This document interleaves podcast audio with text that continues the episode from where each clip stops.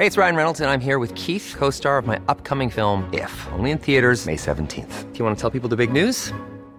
All right, I'll do it. Sign up now and you'll get unlimited for $15 a month in six months of Paramount Plus Essential Plan on us. Mintmobile.com slash switch. Upfront payment of $45 equivalent to $15 per month. Unlimited over 40 gigabytes per month. Face lower speeds. Videos at 480p. Active Mint customers by 531.24 get six months of Paramount Plus Essential Plan. Auto renews after six months. Offer ends May 31st, 2024. Separate Paramount Plus registration required. Terms and conditions apply if rated PG. Good morning. This is Brooke Howard with the Daily Beast. Happy International Women's Day. It's Monday, March 8th, and these are the top stories the Cheat Sheet team is watching right now. In her interview with Oprah Winfrey Sunday night, Meghan Markle explained that, at one point, she considered taking her own life. She says she received no support from the royal family in her moments of deepest pain. Meghan explained that her suicidal thoughts became so bad that she was afraid to be left alone. Meghan also revealed the racism she faced at Buckingham Palace telling Oprah that a royal household member had raised concerns when she was pregnant, quote, about how dark her son's skin might be. And Meghan was told that he would not be given security detail or made a prince. In deciding to leave the royal family for a new life in California, Meghan said Prince Harry, her husband, quote, made a decision that saved us all. Prominent Georgia Republicans Katherine Cagle and her mother Thelma Cagle are suing a grocery store clerk for defamation after she suggested the mother daughter duo helped plan and took part in the Capitol riot in January. The clerk alleges that the Cagles, who have held various high ranking positions in Republican politics in Georgia, played a central role in organizing busloads of attendees to go to D.C. for the Women for America First tour on January 6th. That event preceded the deadly riot at the Capitol. The clerk's lawyer said the lawsuit was simply a way of, quote, making it expensive to criticize the prominent family, quote, even if the criticism is true.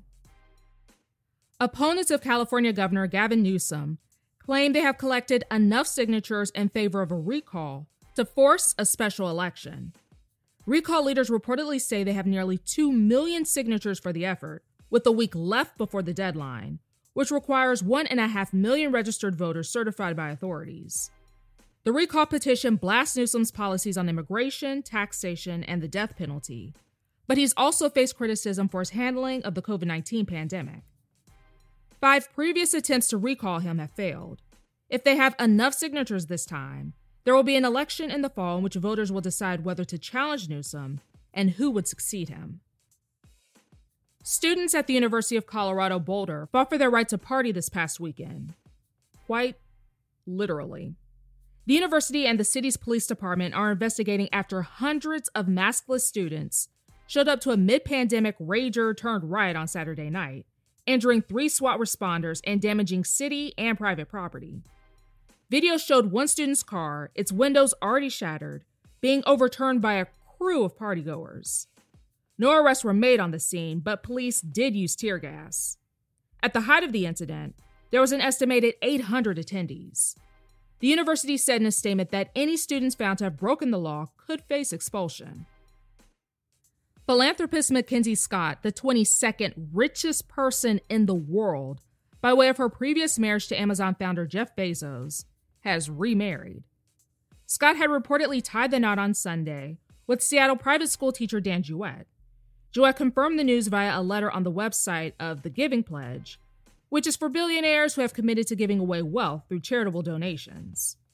In his letter, Jewett describes Scott as the quote, kindest and most thoughtful person he knows, and he will join her in her pledge to give away substantial sums of their now combined wealth.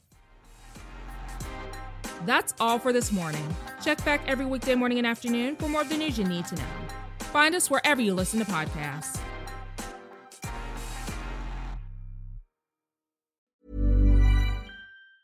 Hi, I'm Daniel, founder of Pretty Litter. Did you know cats tend to hide symptoms of sickness and pain? I learned this the hard way after losing my cat, Gingy. So I created Pretty Litter, a health monitoring litter that helps detect early signs of illness by changing colors, saving you money and potentially your cat's life. Pretty Litter is veterinarian developed, and it's the easiest way to keep tabs on your fur baby's health right at home. Go to prettylitter.com and use code ACAST for 20% off your first order and a free cat toy. Terms and conditions apply. See site for details.